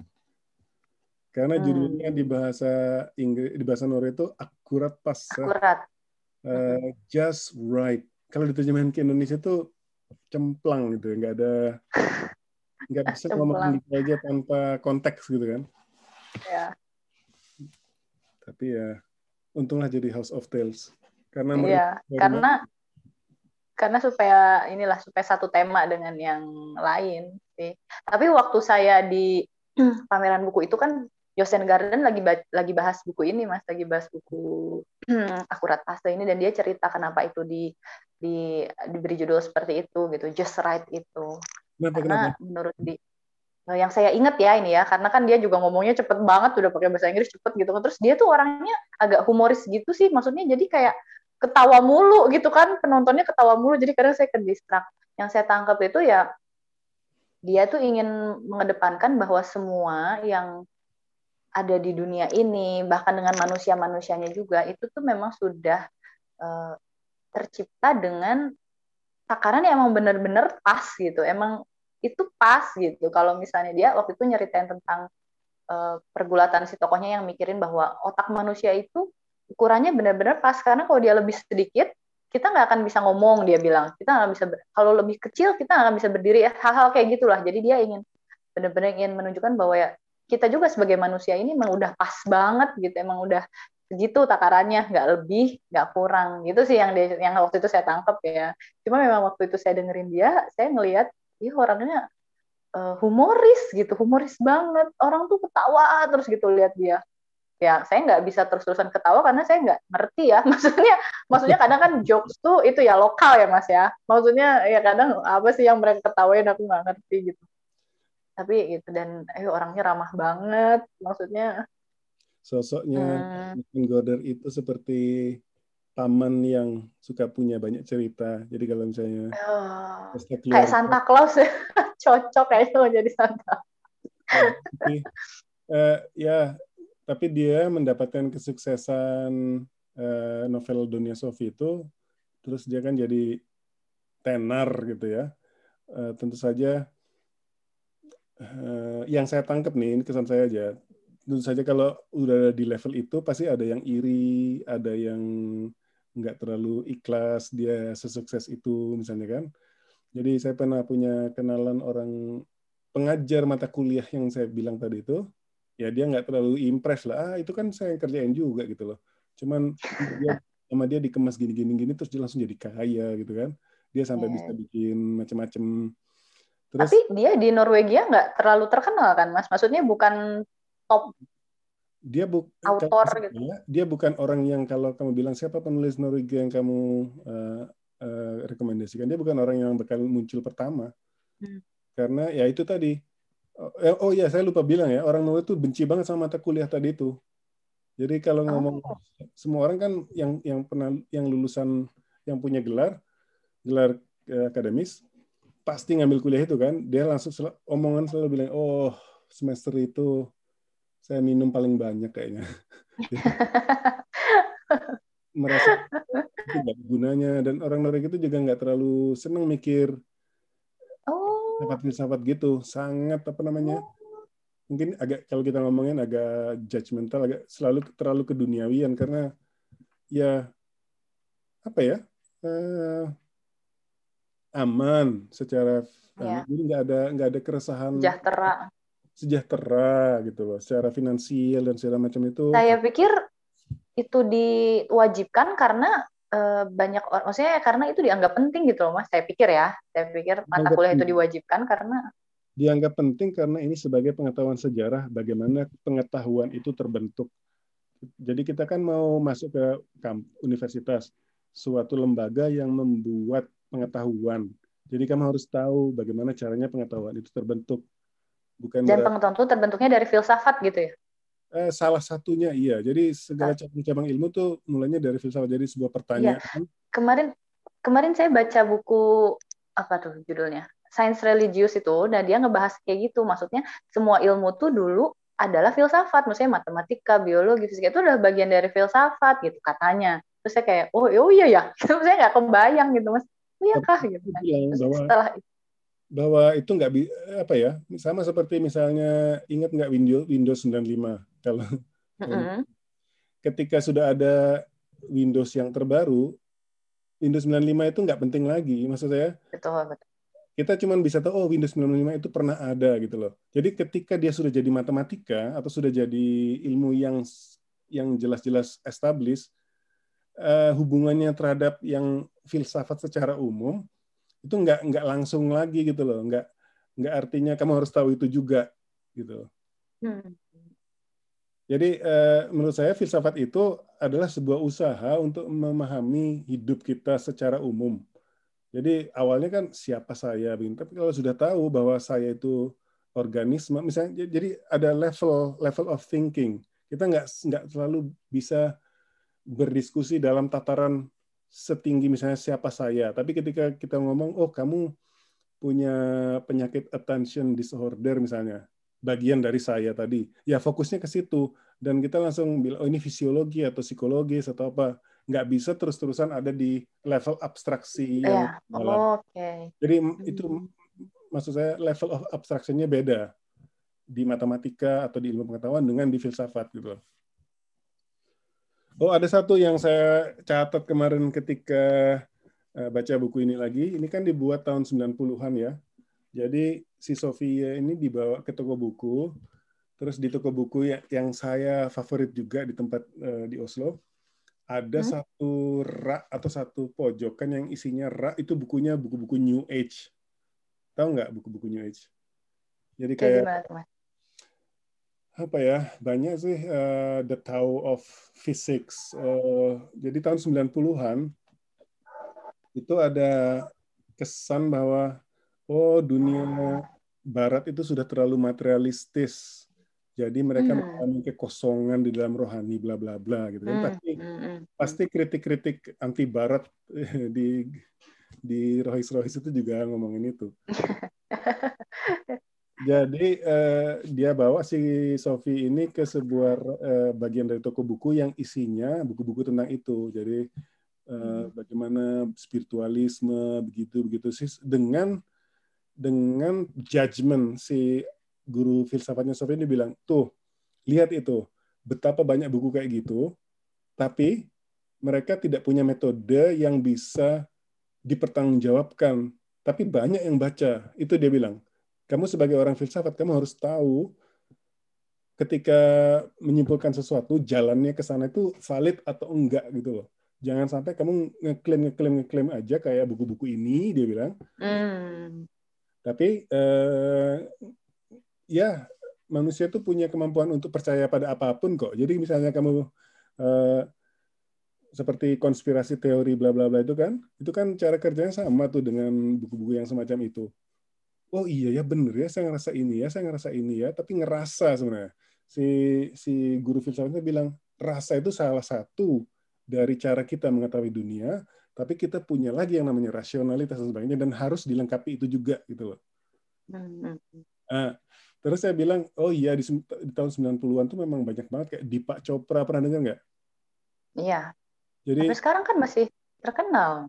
Iya, tapi udah nggak kayak dulu kan tahun 90-an itu. Oh, 90 terkenal banget ya? Menjelang uh, pergantian milenium itu kan kesannya oh barat butuh ini ini ini ini ini.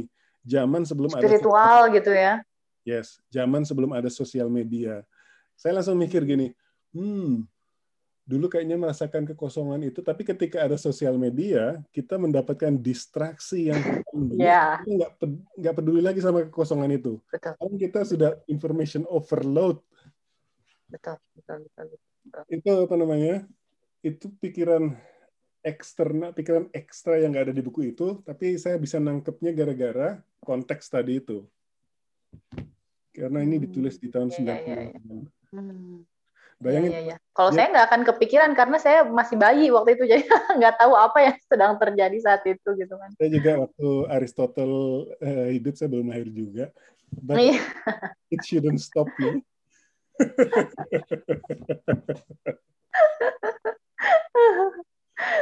ya itulah menariknya kita kalau banyak tahu, maksudnya banyak baca ya, maksudnya jadi kita bisa salah satu kenapa saya suka baca ya karena itu kita tanpa harus maksudnya usia kita tuh terbatas gitu ya Mas ya. Kita nggak mungkin lah mencoba semuanya. Nah, salah satunya ya dengan membaca gitu. Betul. Kita bisa um, mengalami banyak hal. Membaca itu tahu ngomong-ngomong tahu buku ini nggak? Buku apakah itu? Kayaknya enggak, Mas. Ini Apa itu? Oh, mengikat makna. Ya. Tahu, tahu, tahu. Tapi aku bu, punyanya bukan cover itu, makanya bingung buku. Jadi eh, yang saya ambil dari Bapak Hernowo itu, ngomong-ngomong, Bapak Hernowo adalah orang yang menceburkan saya ke dunia penerjemahan. Penceburan yang sangat brilian. Oh enggak, aku, aku udah cerita kan ya. Jadi aku udah, udah. seneng banget lu kirim surat. Ah, siapa yang lu kirim ya Mizan lah. Aku suka baca-baca bukunya Mizan. Begitu dibales, gila, diseriusin. lah malah malah jadi bertanya kembali ya padahal. Itu beneran aku tulus. Jadi waktu itu aku baru uh, ngajar di uh, kursus bahasa Inggris itu. Jadi udah ya menurut aku sih waktu itu bahasa Inggrisku belum bagus-bagus amat sih. Cuman ya itu tadi ya kenapa enggak ya? Aku ingat Nurholis Majid pernah bilang waktu dia datang ke Oslo kamu kalau masih muda nggak sombong itu rugi. Kamu kalau muda rugi. Dan oh gitu ya? Siap bentuk kecongkakan. Jadi saya bikin, oh saya bikin tuh uh, nulis surat yang sebaik-baiknya ke Mizan ya, gimana caranya supaya siapa tahu saya dikasih terjemahan. Dikasih. Habis itu jadilah. Terus uh, tapi kayaknya saat itu memang orang sedikit deh Mas yang maksudnya yang melakukan hal itu ya, me, me, me, memproposalkan dirinya sendiri. Kalau sekarang banyak banget orang dan kita kadang ya ya kita nggak bisa mengakomodir semuanya dan kita sudah punya istilahnya uh, penerjemah yang sudah cocok ya istilahnya kayak gitu ya untuk membuka peluang itu kan agak berat juga. Setuju. Jadi itu ya apa namanya eh, timing. timingnya tepat. Iya untuk congkak pada timing yang tepat. Oh iya, kenapa saya nyebutin buku ini? Ya seperti yang uh, Fauzia bilang tadi, kita salah satu cara untuk mengetahui banyak hal adalah dengan membaca. Cara yang kedua atau cara yang lebih lebih efektif adalah dengan melakukannya secara aktif. Jadi si Pak Hernowo ini kan intinya, saya nggak apalagi detailnya, tapi intinya kan kalau kamu membaca, interaktiflah atau berinteraksilah dengan bacaanmu itu dengan berbagai cara supaya dia menjadi makna dia bukan cuma sebagai hmm. kumpulan informasi dan sebelum kita tutup acara ini mungkin kita sedang melakukan itu kita sedang mengikat makna betul, betul. tapi betul, saya nggak berani untuk nyebut pot, uh, acara ini sebagai pengikat makna Asik. karena nanti harus bayar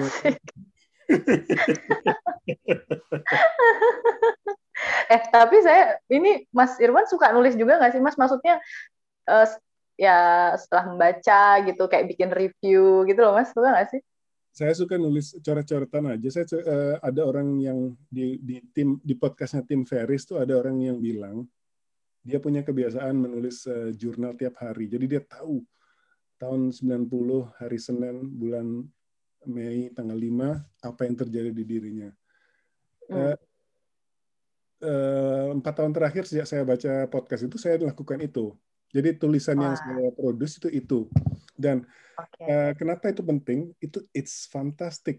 Kalau eh. dulu saya selalu selalu punya ide, oh penulis-penulis kayak si Sartre, waktu saya masih suka baca-baca filsafatnya Sartre dulu itu kan, dia suka ada dia suka duduk di cafe, coffee shop minum kopi sambil nulis di buku di buku khususnya itu sampai ada Moleskine tau nggak?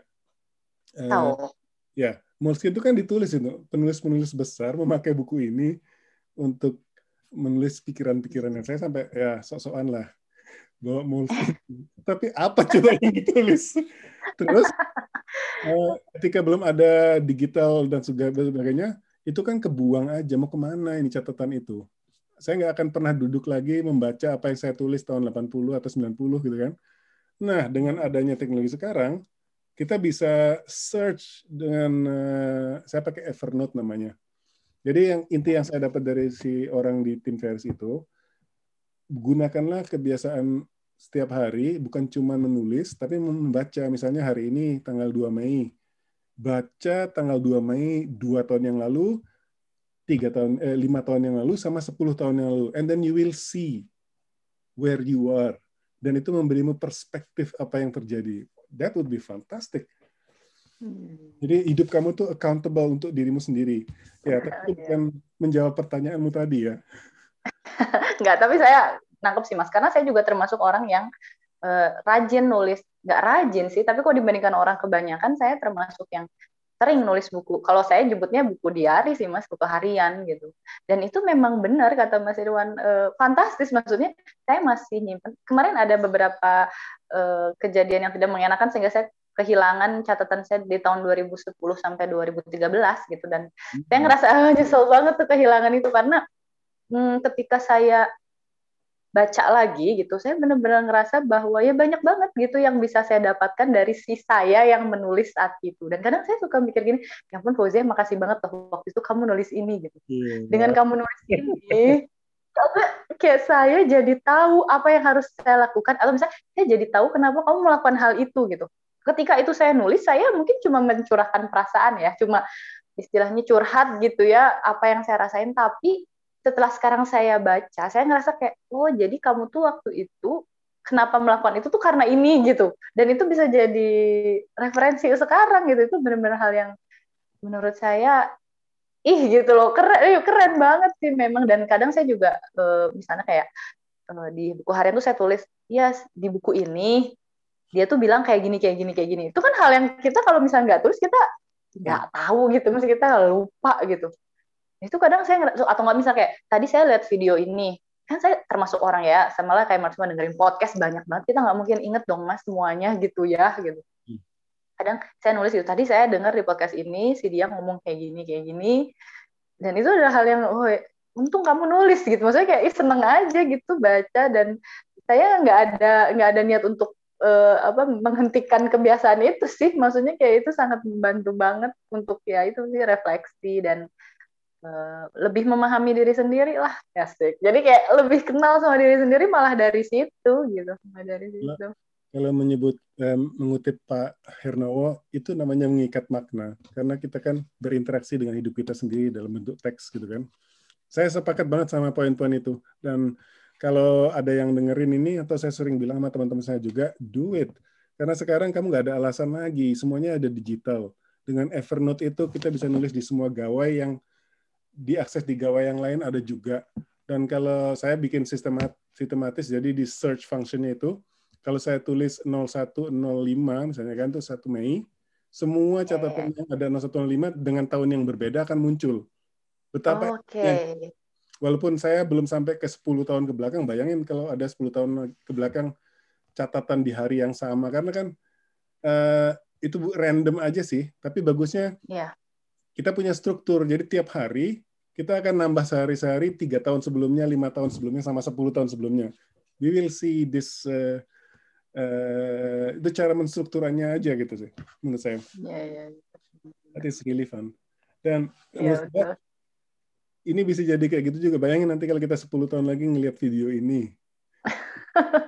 Jika rambutnya sudah beruban. Oh, kita masih ngomongin gimmicknya Justin Gorder. Dan oke, okay, mungkin sudah dua jam udah capek. Udah mau... Oh, udah dua jam ya?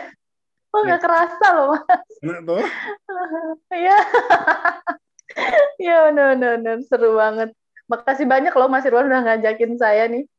Kita nggak buburit banget ini saya. Kita nggak harus apa namanya menghentikan ini sekarang, tapi menurut saya ini oh. pelajaran karena menurut saya saya juga baru pertama ngelakuin ini dan hmm. what do you think? Formatnya kan enak nih ngomong ke mana-mana. Seru, seru. Betul, tanpa harus uh, ada kesan untuk presentasi atau dilihat orang gitu. Iya. Iya. Walaupun kita nanti narsis juga akan posting ini supaya lihat. Tapi ya harus diposting sih, maksudnya eh maksudnya kalau ada orang yang sabar ya, yang sabar mendengarkan, itu pasti mereka akan mendapatkan sesuatu lah yang mungkin yang mereka relate juga lah gitu ya Mas ya. Yang mereka rasain juga sama. Kalau harapan saya bukan itu aja. Kalau ada yang melakukan itu syukurlah kalau ada yang merasa mendapat manfaat dari ini. Menurut saya saya lebih tertarik lagi kalau ada orang yang mau ngobrol sama kita. Betul. Oh, saya Pasti ada. Dia ngomongnya ya tapi kalau jadi komen nggak suka lah. Tapi kalau dia mau ngajak ngobrol dan dia bisa bawa sesuatu to the table, itu lebih fun. Jadi eh, ya, rencana saya nih eh, nanti saya posting kalau Fauzia berkenan bisa tulis kontak-kontaknya bisa dikontak di show note-nya atau apa. Uh, ya. Kalau mau pakai juga video ini untuk diposting di mana silahkan karena nggak ada konten yang yang apa ya yang gitulah. Ini kan maksudnya. Ini anggap aja ini episode pertama ini konten kita. Terus kalau misalnya saya rencananya akan uh, nunjukin video ini sama orang lain yang kemungkinan mungkin bisa diajak untuk ngomong dengan cara format yang sama. Please do the same. If you want okay. to do it yourself, it's okay. If you want to involve me, that's okay too. Intinya, I'm having fun. I hope you do too. Yeah, of course. Senang banget sebetulnya kalau misalnya, wah tapi kalau misalnya ketemu langsung mah kayaknya wah ngobrolnya segala macam ya Mas Irwan. Kadang maksudnya kalau kita di via teks itu kan sangat terbatas ya dengan kecepatan ini dan kadang kita habis ngerjain yang lain gitu. Ya tapi dengan adanya Zoom ini sebenarnya sangat ini banget sih, sangat terbantu. Dan juga misalnya mungkin lain kali harus lagi lagi deh Mas. Cuma mungkin topiknya yang lain. Ya, saya setuju banget. Kalau misalnya nggak ada orang lain yang mau ngomong sama kita, kita ngomong aja berdua. Mungkin uh, lain kali kita harus baca bukunya yang sama-sama kita belum pernah baca gitu. Maksudnya kita baca bareng terus ya jadi kan pasti beda ya dengan yang boleh pernah itu kita boleh. baca.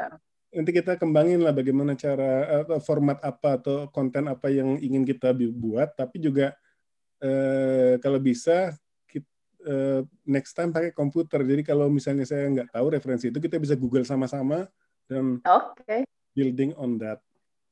Oke. Okay. Menurut aku masa sih nggak ada orang Mizan yang ngobrol sama kita? Oh, aku aku pas aku mau ngajakin Bu Yuli nih ya dari tadi aku udah kepikiran aku mau ngajakin Bu Yuli ngobrol ini. Ayo, next time ya. Tapi saya mau nunjukin dulu video ini ke, ke Bu Yuli. Oke. Okay. Kita selesaiin dulu. Ini bukan okay. obrolan, ini adalah episode pertama dari obrolan panjang, hopefully. Oke. Okay. Terima kasih ya Sirwan. Selamat berbuka. Terima kasih.